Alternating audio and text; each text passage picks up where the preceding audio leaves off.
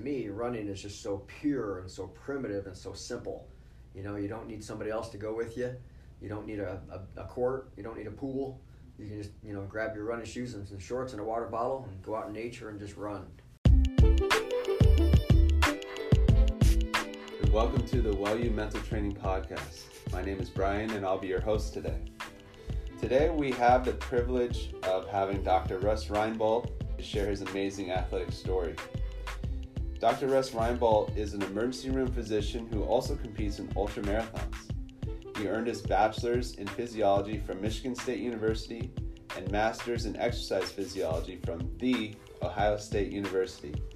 He went on to earn his medical degree from University of Toledo Medical Center, and he has been an ER doctor in a major trauma center in San Diego for the past 18 years. As a father of two lovely girls and husband to his lovely wife Diane for the past 14 years, he finds time to travel and compete in the world's toughest ultra marathon races, including the world's toughest foot race, Badwater Ultra Marathon, as a four time finisher. Hi, Russ. Welcome to the show. Hey, Brian. Great to be here. Thanks for inviting me. Yeah, of course. I think you have an amazing story to share with people who, one, don't know about ultra marathons, and then two, just don't know about you and your path and your experience. So we're really excited to have you on. Well, thank you. Cool. So why don't we get started with how you got involved with ultra marathons and where it all started for you, and maybe you could just give a little bit of background on your athletic history as well. Sure. Well, first of all, an ultra marathon is basically any race longer than a marathon. And I want to mention that because a lot of people don't know what an ultra marathon is. They have no clue. So, um, you know, marathon's 26 miles, and ultra is anything longer than that, which basically starts at 50 kilometers, which is 31 miles. So, you know, my first race was 50 miles, then then you can do a 100 mile race, then or you know 100k then 100 miles then 135 then 200 240 300 they go all the way up to like a thousand miles sometimes even longer. But most a true ultra marathon is pretty much 100 miles. That's that's kind of like kind of the standard i guess at least in my mind. Okay so i got into ultras uh, about 10 years ago after having done triathlons for about 25 years pretty much pretty consistently except through medical school but i got into ultras because i basically went back to my roots you know, I, I started off as a runner in high school. My brother encouraged me to go out for the cross country team, and I did really well. I was a skinny, pencil necked 15 year old, and it's like, damn, man, I'm pretty good at this. So I just kept going, and, I, and when you're good at something, you like it. And when you like it, you become better at it. So, um, so after triathlons, I just kind of basically went back to my roots and just, you know, went back to the basics. And to me, running is just so pure and so primitive and so simple. You know, you don't need somebody else to go with you. You don't need a, a, a court. You don't need a pool. You can just you know grab your running shoes and some shorts and a water bottle and go out in nature and just run. And uh, I just love it. I absolutely love it. I keep after a, every big race that I do, I say, ah, I'm done. No, never again. Then I end up signing up for another race. Because I just I just love the challenge and the thrill, and I just love training and I just love being out there in nature. It's just the sport is made for me, basically. It sounds like you've sort of found a part of yourself through ultras and that aspect of just being able to be free and run and wherever you are. Sounds like a huge part of what keeps you coming back. Absolutely. Well stated. I couldn't put it any better way than you just did. Awesome. So for our listeners as a ultrathlon runner and, and racer could you take us through one of your races and maybe talk about the preparation that goes into it as well as the race itself Oh, sure. Uh, well, preparing for a race is uh, probably harder than actually doing the race. Even though doing the doing these races is really really hard, but preparation is key, right? Just like anything in life. I mean, you got to prepare, prepare, and then prepare more. Just like Navy SEALs, I'll use a lot of Navy SEALs in this podcast because I get a lot of wisdom and insight and confidence from their training methods. So preparing for a race, you know, I'll obviously put in tons of miles you know, I, uh, the backbone of my training for big races is, is one big long run per month. And typically that's actually running from Los Angeles down to San Diego. I take the train uh, from Old Town up to Union Station, then over to Santa Monica Pier, and then I run along the coast uh, nonstop down to San Diego. It's about wow. 120 miles or so.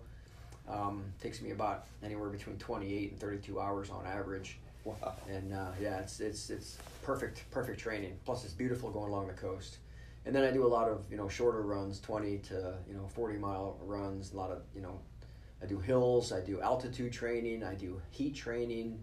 Uh, I do lots and lots of mental toughness training, meditation. Uh, pray. I read. I meet with you. You've been huge in, in, in my successes. So so then I show up at the starting line and I'm just raring to go like I am now. I've got a race uh, in a couple days, a big 240 mile race. I'm just jumping out of my skin because I'm full of energy right now and feeling very confident. Uh, but anyway, I show up at the starting line, ready to go, and then uh, in the like first half of the race or so, just kind of cruise, just kind of put it on autopilot, and just you know crank out the miles. It should be effortless because I'm well rested and, and, and peak fitness. So the first half of the race or so should be pretty much effortless. Um, I try not to think about how much farther I have to go uh, because that's a negative mindset, and I always want to stay in a positive mindset.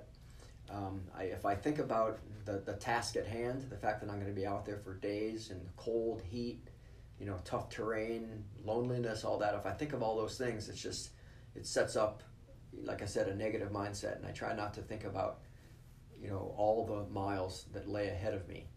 So um, just kind of get, get through to the halfway point or so, make sure that I eat well, drink well, pay attention to any problems that come up, like a tight hamstring muscle or you know a hot spot on my foot, like a blister that's developing, or just you know negative mindset. I got to try to snap out of that.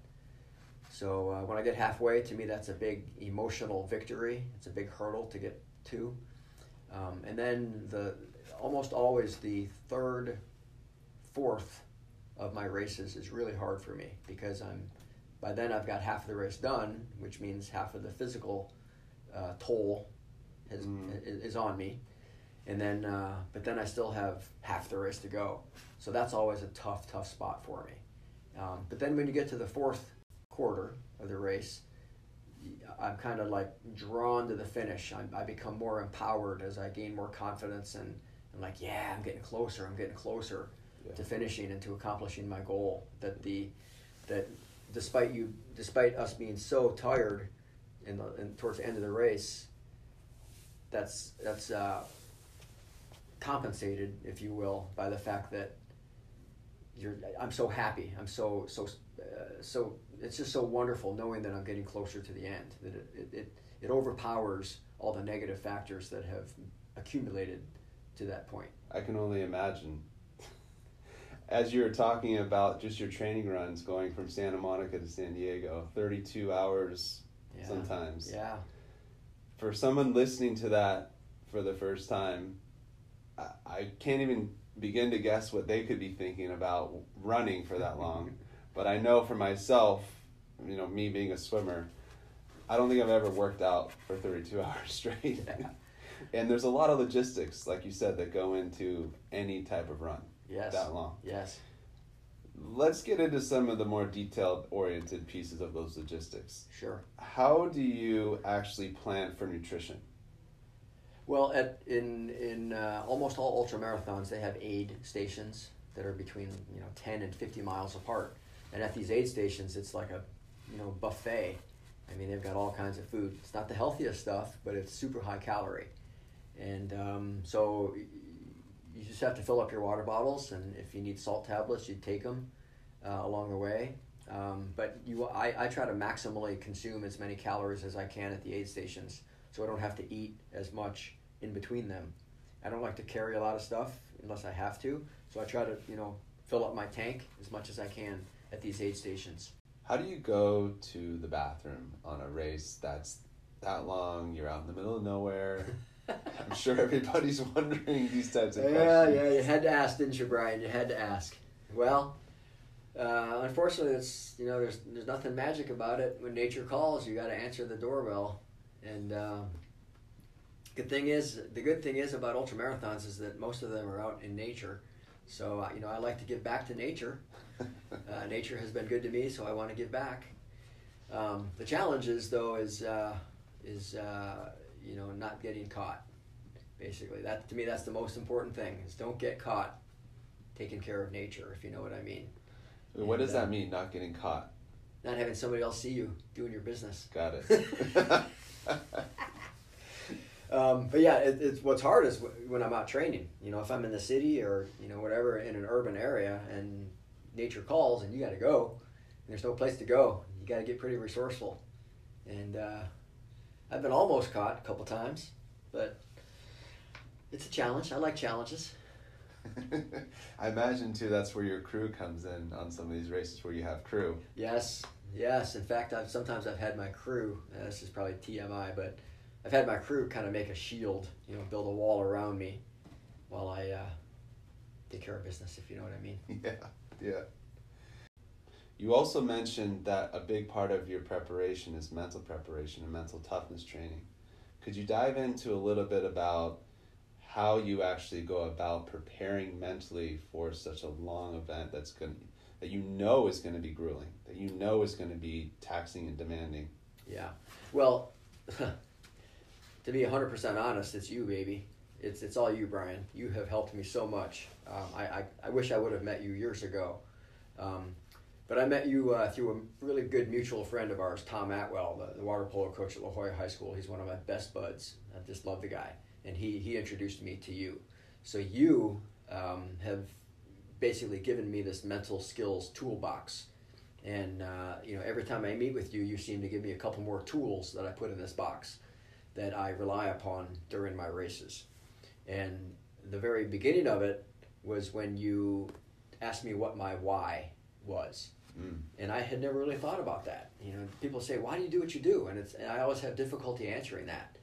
But uh, you know, through your coaching and our times together, I realized that my why is my main why is that I want to maximize my potential. I'm always trying, striving to be my best in all aspects of my life. But with regards to ultras, as I get older, I just keep wanting to do it, wanting to do the best that I can. You know, I'm 54. Uh, I still do pretty well, but uh, you know, it's, it, I don't really compete against other people in these races. I compete against myself. Mm. So my why, the main part of my why, my athletic mission statement that you helped had me write, is to try to maximize my potential, and then secondarily, I'm trying to serve as an example to other people, um, uh, and show them the you know the the benefits of hard work and sacrifice and discipline in achieving one's goals. Yeah. And uh, you know, I'm not out there saying, "Hey, look what I do," but just through example, they see what I do, and and hopefully I can inspire them to to so that they may reach their athletic uh, uh, per, and personal maximum potential. Yeah, that's amazing.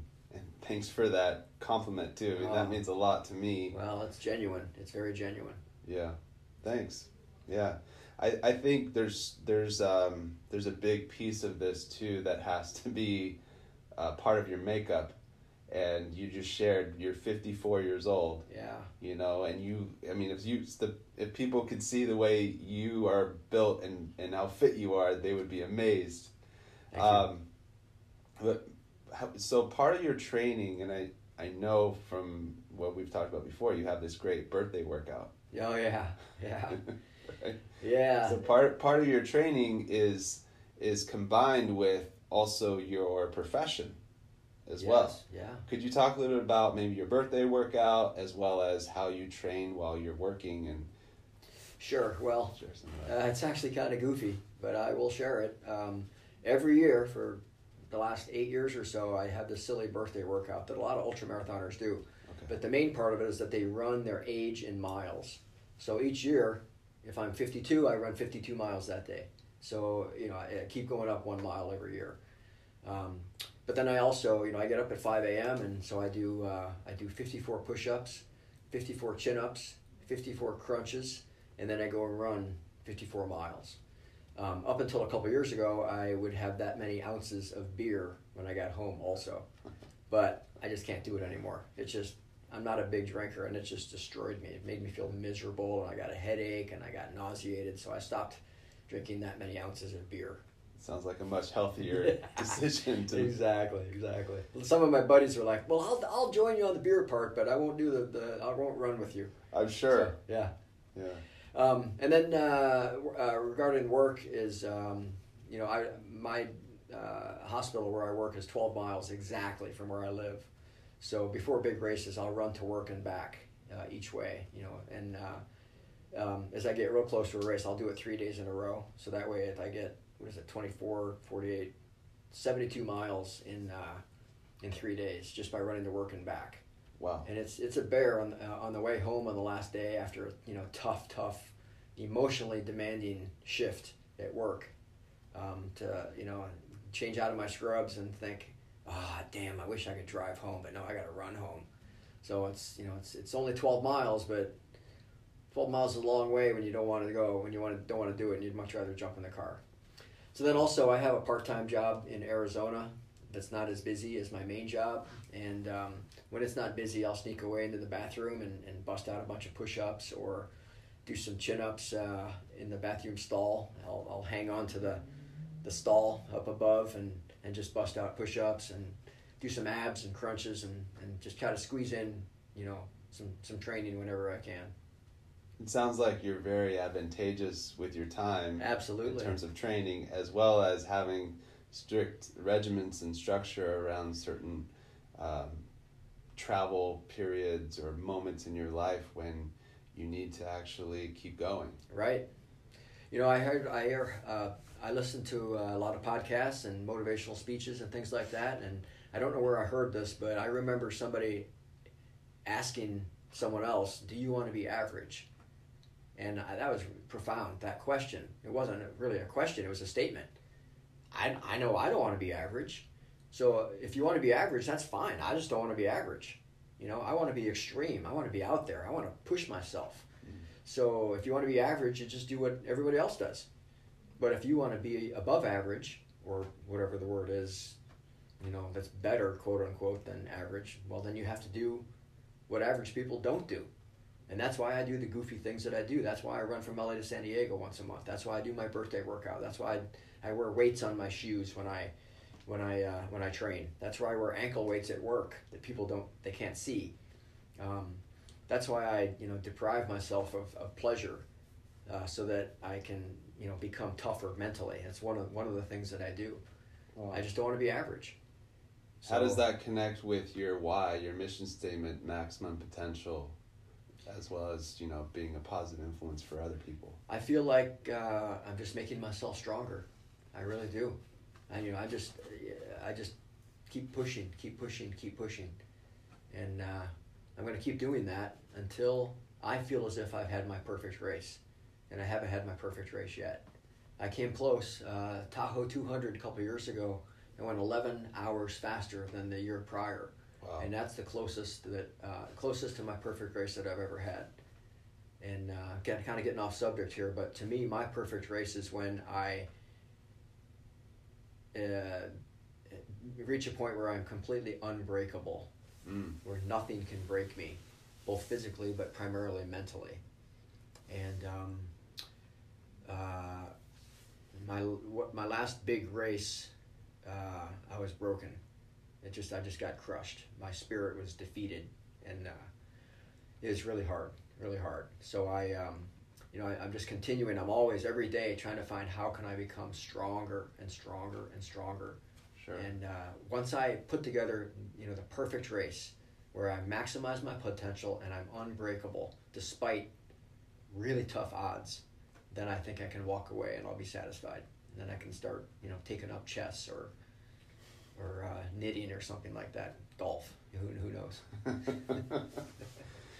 it, it strikes me that you're you're so intentional with your training and you're motivated from such a deep place inside yourself yet you're continuously searching for that unbreakable race yes and still haven't found it while you most people would say wow you're doing all these things and that does look like maximum potential for a lot of other people right a lot of other athletes even so how how do you think that unbreakable race would actually feel for you once it's done. And I know you said you would go into all these other things. I, knowing you, I'm not really sure you would. but how how do you project or, or imagine that might feel as if you do reach that place? Yeah, that's a great question. I think it actually shouldn't hurt that much. You know, some of my best workouts, my hardest workouts, are not painful. I just I, am in a like an ideal performance state, where I'm just going so fast, uh, you know, so steady, and I've got a positive mindset. I'm, nothing's negative. Everything seems to be going well. That um, you know, that's that's like utopia. It's nirvana, and I think we all have that in us. We really do. It's just a matter of you know who's willing to make the sacrifices to get to that point. So um, it's hard. It's just really hard. You just got to keep going. Yeah. Yeah. It sounds like you are. Yeah. Yeah. Thank you. So, if we were to jump into the actual mental process of a race, starting at mile one, what's your mental process? Uh, well, at the very beginning, uh, you know, things are super easy. It's just like going out on a little Sunday stroll. You know, you, like I said, I'm, I'm so well rested leading up to the race, and I'm maximally trained. So the first, you know, the first quarter of the race is truly effortless. I mean, absolutely effortless. Things, it, it's just you're just cranking out the miles. Mm-hmm. Um, but from a mental standpoint, I just try to you know stop and enjoy the scene. Not stop, but enjoy the scenery, and uh, the overwhelming uh, emotion throughout the race, but especially early when my mind is still 100% clear, is that of gratitude. I just, I'm, I'm so fortunate to, to have the life that I do. And I'm so fortunate to be fit. I'm so fortunate to be healthy, to be injury free. I'm, I'm so fortunate to have the mindset that I've been blessed with. I've been, I'm so fortunate to be out in nature and to enjoy the beauty. I'm so fortunate to have the support of you and my family and my friends that you know that encourage me. Um, mm-hmm. So it's just it, it's not to sound too kumbaya, you know, to you know, hoo but it's just it, it really is. I mean, it, it's just it's when when when you're grateful, it, it's really hard to be negative. Sure. So you know, I as the race goes on, and uh, you know the, the conditions become harder and i become more fatigued and more sleep deprived and you know all that i still try to remind myself to be grateful to, to, to continue to be grateful you know i chose to go out and do that these stupid races mm-hmm. you know I, chose to be in that point so you know i'm not looking for pity and i don't deserve pity you know i'm the fool that put myself out there so deal with it and be grateful yeah. So I, I, I, like I said, I try to continually remind myself of that, the, the importance of being grateful. That's a great point, and you're right on. It's pretty hard to be negative when you're practicing gratitude. Yes, and that's actually, I want to check you on that, Brian. You taught me that. You remind me of that. So that's one of the tools that's in my toolbox. Is that you know no no matter how bad things are, try to be grateful despite the conditions and it's it's it's a really powerful yet simple tool. It's yeah. it's just fantastic. Yeah. So I encourage everybody to, you know, have what have that tool in their toolbox as well. Yeah. So that's the start. And when now, for example, you're getting ready to go out and run a 240 mile race. Yes. Next week. Yeah. How does the gratitude change, or how challenging does it become at mile 120? midway through that race. Yeah, it gets harder. It gets not linear, linearly linearly harder. It gets exponentially harder mm. as the race goes on. Mm-hmm. So here I am in this nice, warm, beautiful office of yours, looking out at the hills and the trees. So it's easy for me to say, yeah, be grateful, you know, be happy and all this stuff but when you get out there in the environment and you're you know you've gone two nights with no sleep and it's hot or it's cold and you're hungry and you've got a tight hamstring and you're just miserable and you still have 120 miles to go it's a lot harder mm. and that's where uh, you know i just try to live in the moment and this is again another thing that you've taught me is to you know try to win that moment and then once you've won that moment and perhaps that moment is you know being really negative and feeling like, oh my gosh, I'm never going to finish this race or I'm not going fast enough or whatever. Once you've won that moment, then you move on to the next moment, whatever that is, and you try to win that moment. And you know, you have taught me to try to string together as many winning moments as possible. The moment may be, you know, a second, the moment may be 20 miles, but I try to string together as many positive moments as possible. And if you win the majority of your moments, you sh- that person should accomplish their goal. So I just, you know, the challenges get hard. Challenges get harder as the race proceeds, um, but once you rack up a, enough wins, then it gets a lot easier, and you you realize, hey, I think I got this. I got it, and it carries over into life as well. It's not just in sport, and uh, that's that's one of the great things about my sport of ultra marathons is that there are so many stupid life lessons that cross over from ultra marathons into to real life, and and you know life is hard uh, for everybody. We all have challenges, but you got to be grateful, and you got to live in the moment. You can't get overwhelmed. You got to try to stay positive. You have to make sacrifices, and you just can't fricking give up. I mean, it's, it's as simple as that.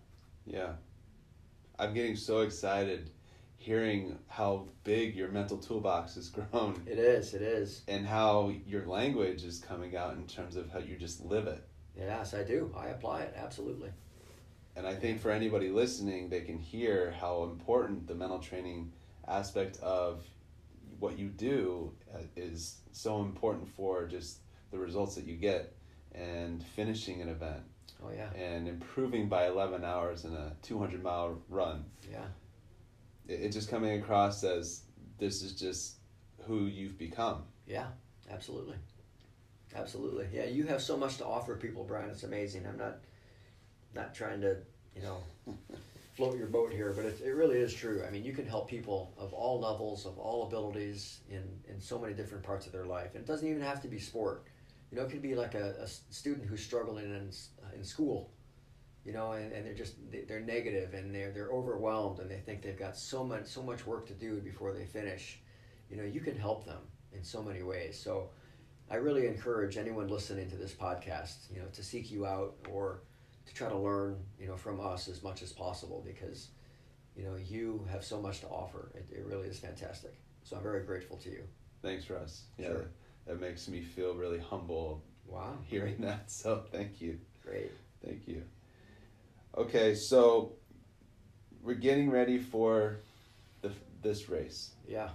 and 240 miles and we've just gone through almost the majority of that race and how your mental process gets adjusted. Mm-hmm. What will it feel like to finish that race at mile 240? well, you know, crossing the finish line of an ultra marathon is is just it, it's hard to put into words. You know, it's this is kind of silly, but I, I tell people it's better than eating a big bowl of ice cream on the beach in Hawaii with your family on Christmas Day while wait, while watching Ohio State beat the crap out of Michigan in football. I mean, it can't get any better. It's just, it's absolute awesome. It's fantastic. Um, but also, unfortunately, by the time you get to the finish, sometimes I'm so beat down that I'm kind of in an altered state.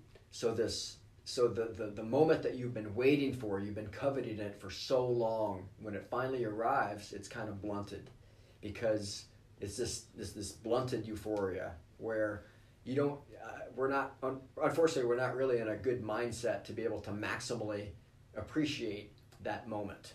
It's often a couple hours later at least it is for me. It's just a couple hours later when my sensorium my mental state gets back to 100% normal and i'm and i'm recovered from the race. Mhm. and that's when i start to enjoy that ice cream on the beach with my family on christmas day in hawaii watching ohio state beat michigan. Yeah. that's when it hits and and that is just it's bliss. It's absolute bliss and I, I just really try to you know savor those moments as long as possible and then uh, I tell myself I'm never going to do it again and then about a week later I end up signing up for another stupid race yeah. That's a great visual though and spoken like a true Buckeye. there you go baby Yeah. yeah for all the listeners who are out, th- out there I'm a big Ohio State fan Yeah. yeah Yeah. So, with all that said, and with the um, kind of disillusioned mental state that you can get in, and I know there's people that hallucinate out there on the trail and on the on the track, and and uh, just depletion from lack of nutrition or um, all the different other you know hydration, different factors that go into maintaining that homeostasis or some version of it. Yeah. As a emergency physician, knowing so much about the human body and knowing so much about exercise physiology, how does that impact your experience in a race? Oh, it helps. It's definitely a, uh, an advantage that I have. You know, I, I actually uh, do quite a, a, a, fair amount of event medicine. You know, I'll, I'll, work the medical at the, at the Rock and Roll Marathon, and I also volunteer in some races. But with my background in, in exercise physiology, and with you know my knowledge of anatomy and, and you know sports medicine, emergency medicine, you know, I'm basically my own, you know, crew. I'm basically my own doctor. I'm my own massage therapist. I'm my, my own, you know, athletic trainer. So I can take care of pretty much any physical problem that comes up. It's only when I become altered, when I when I start making poor decisions, um, when I, I, I, can't think straight, that I have to really be careful. Yeah. Um, uh, and that's what happened to me in my my last big race in the Yukon out in the cold last winter. I started my, my, my I couldn't do simple math questions. I was, uh, I was uh, math problems. I was trying to calculate how long it would take me to get to the next checkpoint, and I couldn't do the math. And um, so when, when I start becoming confused, and, and, and but I'm aware that I'm becoming confused, that's when, you know, I, I got to stop and take a rest, or, you know, sleep, or eat more, or drink more liquids, or get out of the heat, sure. or try to warm up, whatever the the problem is. So uh, basically, I have a huge advantage uh, in terms of you know knowing sports physiology uh, and anatomy and things like that.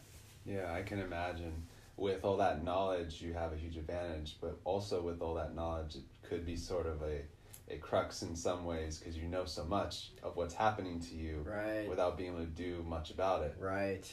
Right. Yeah. So true. I could see it both ways, but definitely as an advantage. Yeah.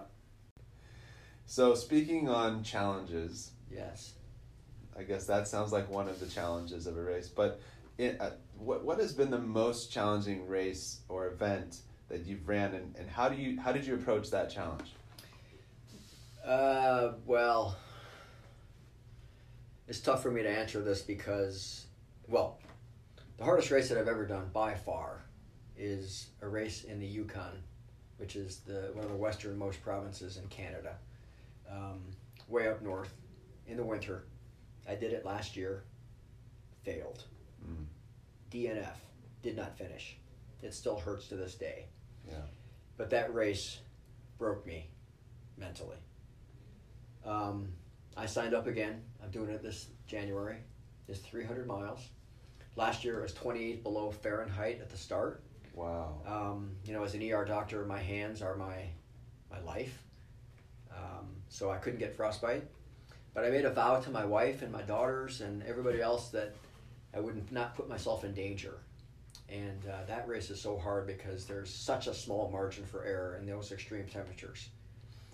So that's that's been the hardest race that I've ever done. And I only made it to mile 86, and I basically got spooked, and I just I tapped out. I you know we wear a GPS tracker, and there's an emergency you know SOS button on it, mm-hmm. and I tapped out. I hit that at mile 86. Um, I was starting to get tingling of my fingers. It's called paresthesias. Um, I was becoming altered. That's where I couldn't I couldn't do simple math questions, uh, math problems. I couldn't calculate how much farther I had to go based on how fast I was going. Um, I didn't want to eat, though I need, know I needed to eat to generate heat and to provide calories. I didn't want to drink, though I knew I know I needed to. I just mentally my spirit was broken, and I, I, I am embarrassed to say that I didn't use my tools in my mental skills toolbox like I should have. I just basically said, screw it, wow. and uh, I really I, I wimped out by my standards. A lot of people say, "Hey, you made it 86 miles, fantastic, that's great." Well, yeah, that's great, but not for me because you know the standard that I set for myself is to finish. Sure. And I didn't. And to me, giving up is failure. Um, so, you know, hopefully I'll redeem myself. Hopefully I'll have a you know a really good performance this coming winter. Uh, I'm confident that I will. Physically, I feel very strong. Mentally, you've helped me so much uh, I, I, that I think I'll, I'll do a lot better mm-hmm. this next year. as I hear you talking about all those physical symptoms you're having, and then the aspect of feeling like you failed to use your mental toolbox, part of me thinks, well, you actually did because your priorities were, hey, I told my wife and my kids that I wouldn't put myself in harm's way Yeah. beyond where I'm already where, where I already went. Yeah. But Well- what, yeah, maybe just talk maybe about why you think you're spooked and why you didn't feel like you used your mental toolbox. Well, maybe I'm being too hard on myself. Maybe I did use my mental skills well, um, but y- uh, I, I, I don't think I think I made some some major mistakes. I made one particular major mistake in that race, and that was I was charging too hard. I was pushing too hard. I was feeling so strong physically um, that I didn't.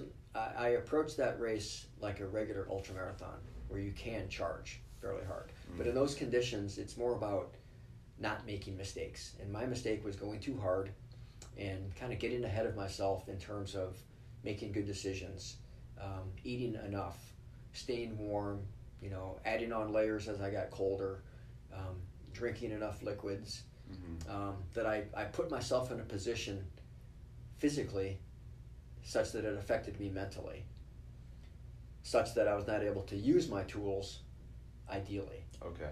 So I learned a lot. You know, I learned a lot, and um, that's what it's all about: is learning from your mistakes. You know, it's okay to make mistakes. You just don't want to make them twice. That's what I tell myself. Mm. Don't make the same mistake twice.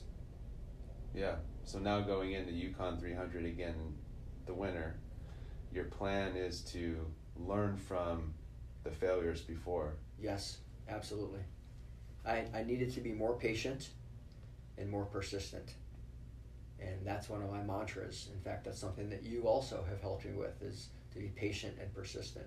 I recite that thousands of times subconsciously and consciously in my races.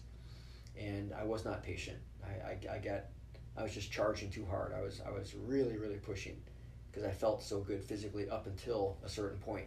Mm-hmm. And um, in certain races, you just can't do that. You have to adapt and be more resilient. And I was not. I just kept charging and charging and charging, and um, it was not not good. It was not good. Not good at all. Yeah. So this event, this Yukon 300 event, minus what did you say, 25 degrees Fahrenheit last year. Who knows Yeah. what it'll be this year? Right. That sounds really extreme. It is. Those are extreme conditions. Yes. And some people would say you putting yourself in that position is crazy. Right. How would you describe those? Oh yeah, I hear that all the time. People say, "Oh man, that's crazy. What do you? What, why do you do that?" And and, and I, I just hear that so often. Uh, it used to bother me. Now it doesn't bother me at all. In fact, it empowers me. It makes me want to show them that it's not crazy. I'm not the only one doing it. There's lots and lots of people out there doing these races, and they go, you know, longer than I do. To me, what I do is not crazy. It's extreme. And extreme is good. Mm. I think you know you got to get out of your comfort zone to maximally enjoy life, to maximally challenge yourself. You know, it goes back to you know average. I think I mentioned this earlier. I don't want to be average. It's some people want to be average. That's fine, but I don't want to be average. I want to be extreme. I want to push myself as much as possible, so that I can not have regrets when I hang it up, and so that I can you know maximally achieve my goals and to maximally enjoy my life and to maximally uh, serve as an example to others. So to me extreme is good. Crazy is bad. Jumping out of an airplane to me is crazy. Yeah. you know uh, with a parachute or you know you know uh, doing that uh, what is it uh, base jumping things like that you know that's to me that's crazy. Yeah. but doing what I do, it's not crazy to me. It's extreme. Yeah. It's perfectly normal. Yeah.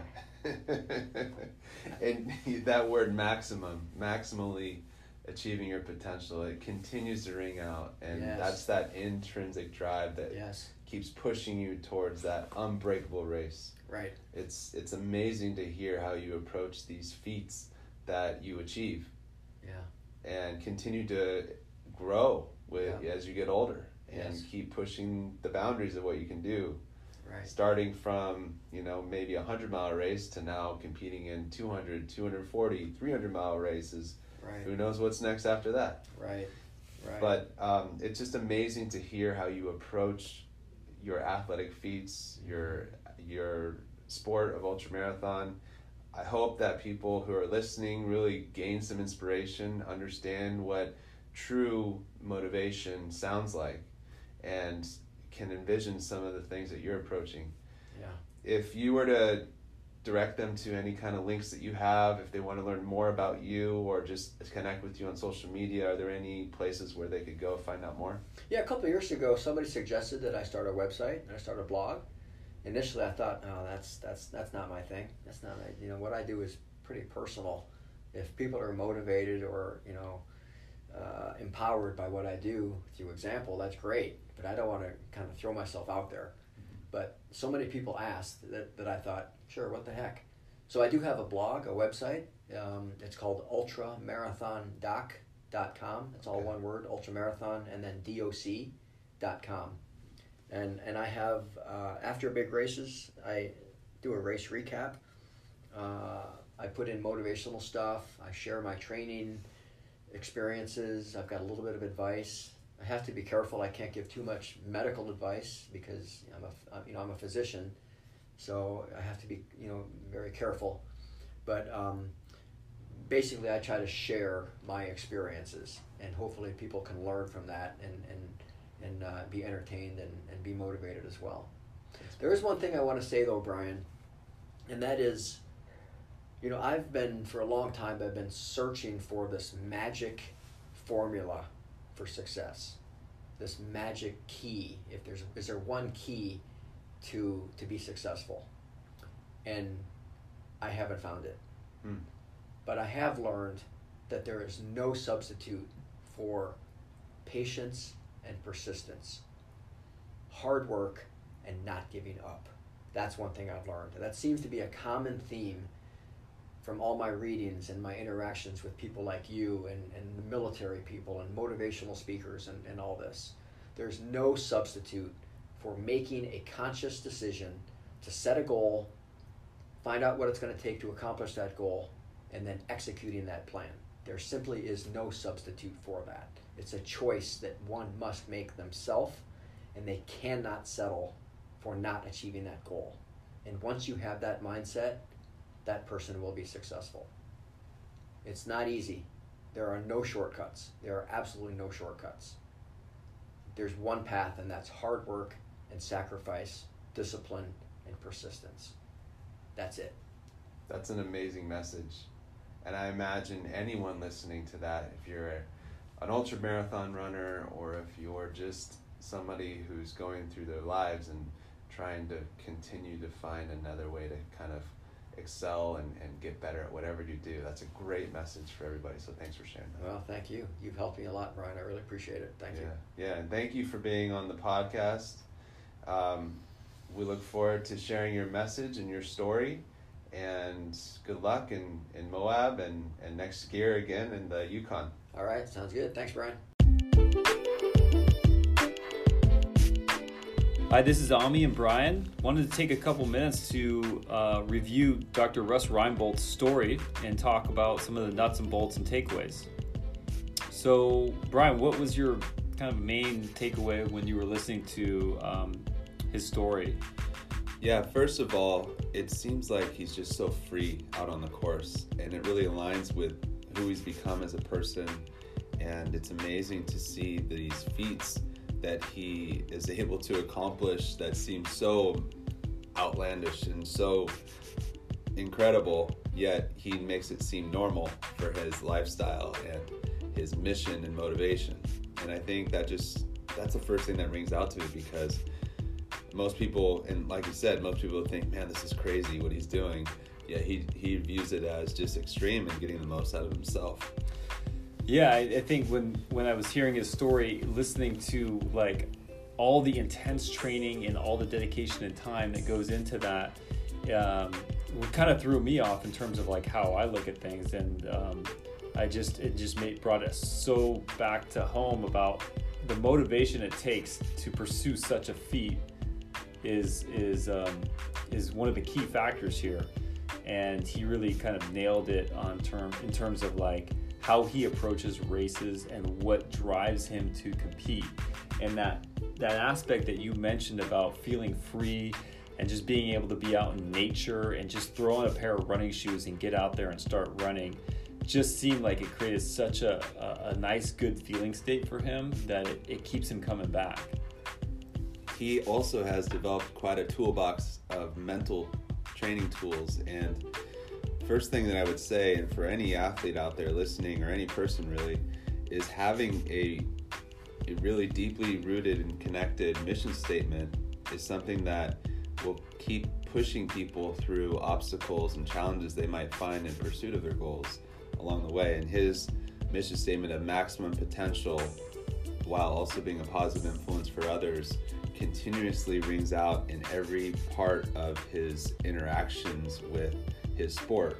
And it's really great too to see things like mantra statements come in, um, patience and persistence, and how he uses that over 100 miles, 200 miles, 240 in this big race that he's preparing for the 300 miler up in the Yukon. I can't even imagine some of the temperatures that he faces on these races, but it's so amazing to see how his mental fortitude and strength continues to push him through all these seemingly impossible obstacles. Yeah, I think I think you touched on a good point there. When we talk about motivation, we talk about the extrinsic and intrinsic uh, factors of motivation. And a lot of times when you hear an athlete talk, they'll talk about, well, what are you trying to do? What are you trying to accomplish? And, and a lot of times we do hear these aspects of uh, an, an, extrinsic motivator in terms of winning a championship or something, you know, forming a new contract and getting paid, which have important values. Um, for him, it seemed really intrinsic. You know, there was a lot of intrinsic motivation in terms of like looking for the perfect race, looking for his perfect formula, uh, running his his best race. Um, really, really diving deep into how do I prepare best? How do I plan for this the best? What are the best um, best factors that I can I can arrive at that give me the best chance to have that perfect race? And he was really really driven in finding this his his perfect race, his perfect formula, and that's our intrinsic motivator. You know, and it, it just goes to show it has uh, a lot of longevity. No pun intended here with the ultra marathon race, but but um, it seems like in this race you really do need to have an internal drive to keep going, and he he really um, nailed it in his story about how much and how important that was to him. Yeah, and he's still seeking that ideal perfect race where he's unbreakable both mentally and physically. I wonder if he actually will ever truly find it, since it seems it's in human nature to actually have these internal battles and challenges where negativity creeps in and it's kind of keeping you safe in a way because all these different elements are threatening your survival in some respects out there with the cold, with the te- intense heat, with um, the wear and tear on your body, just the endlessness of some of these races. Um, your mind can go in all these different places, and negativity can really serve a purpose.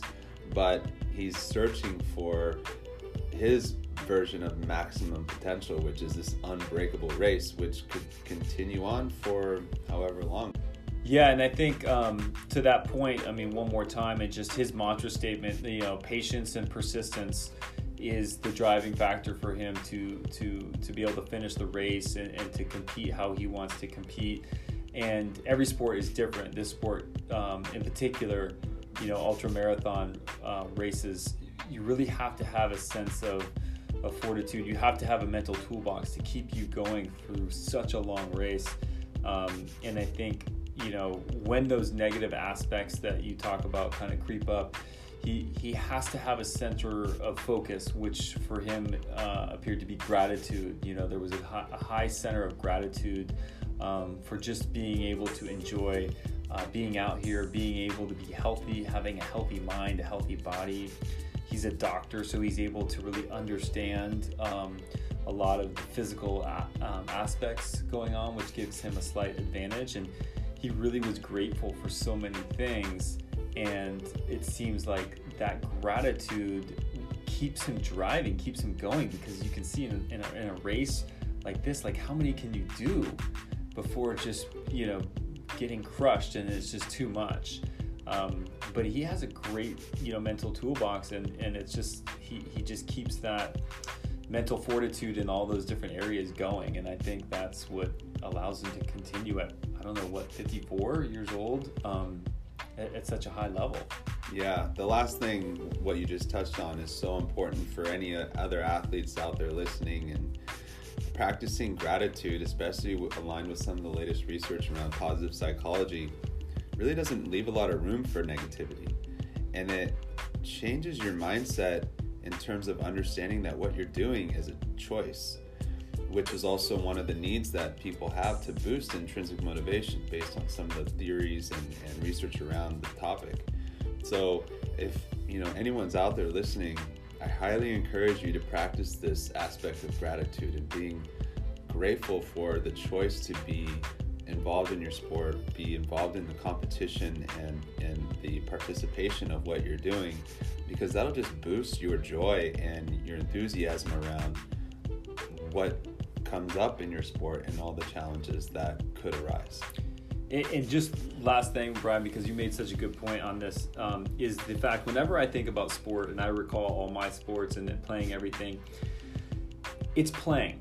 And it's that aspect of playing, and playing uh, connotates with joy, and and and it's a good thing um, to try to really come home to is you know if your motivation can be somehow tied into joy and fun and playing, um, especially for the younger athletes out there, it gives longevity to your sport. Understandably so, when we get up and up in our ranks and we have pro contracts, there's different factors that come into play here. But I think if our home base can somewhere be rooted in fun or play or joy, we have a good shot of, of continually to get better and grow in our sport. So make sure to check out Dr. Russ Reinboldt's website at ultramarathondoc.com and you can hear more about his stories and follow him uh, on his races.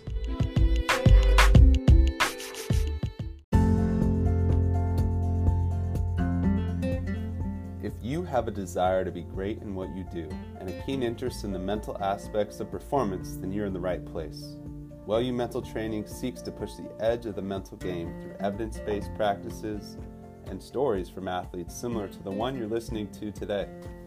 Your collaboration matters as part of this process, so please head over to iTunes and leave us a review with your honest feedback on the podcast. We'd love to hear what you have to say. If you are as excited about the mental training stories you are hearing as we are, please share this podcast with your friends, family, and teammates too. And follow us on Twitter and Instagram at WellUApp. That's W E L L U A P P and learn more about the work our mental coaches are doing through LinkedIn and Facebook.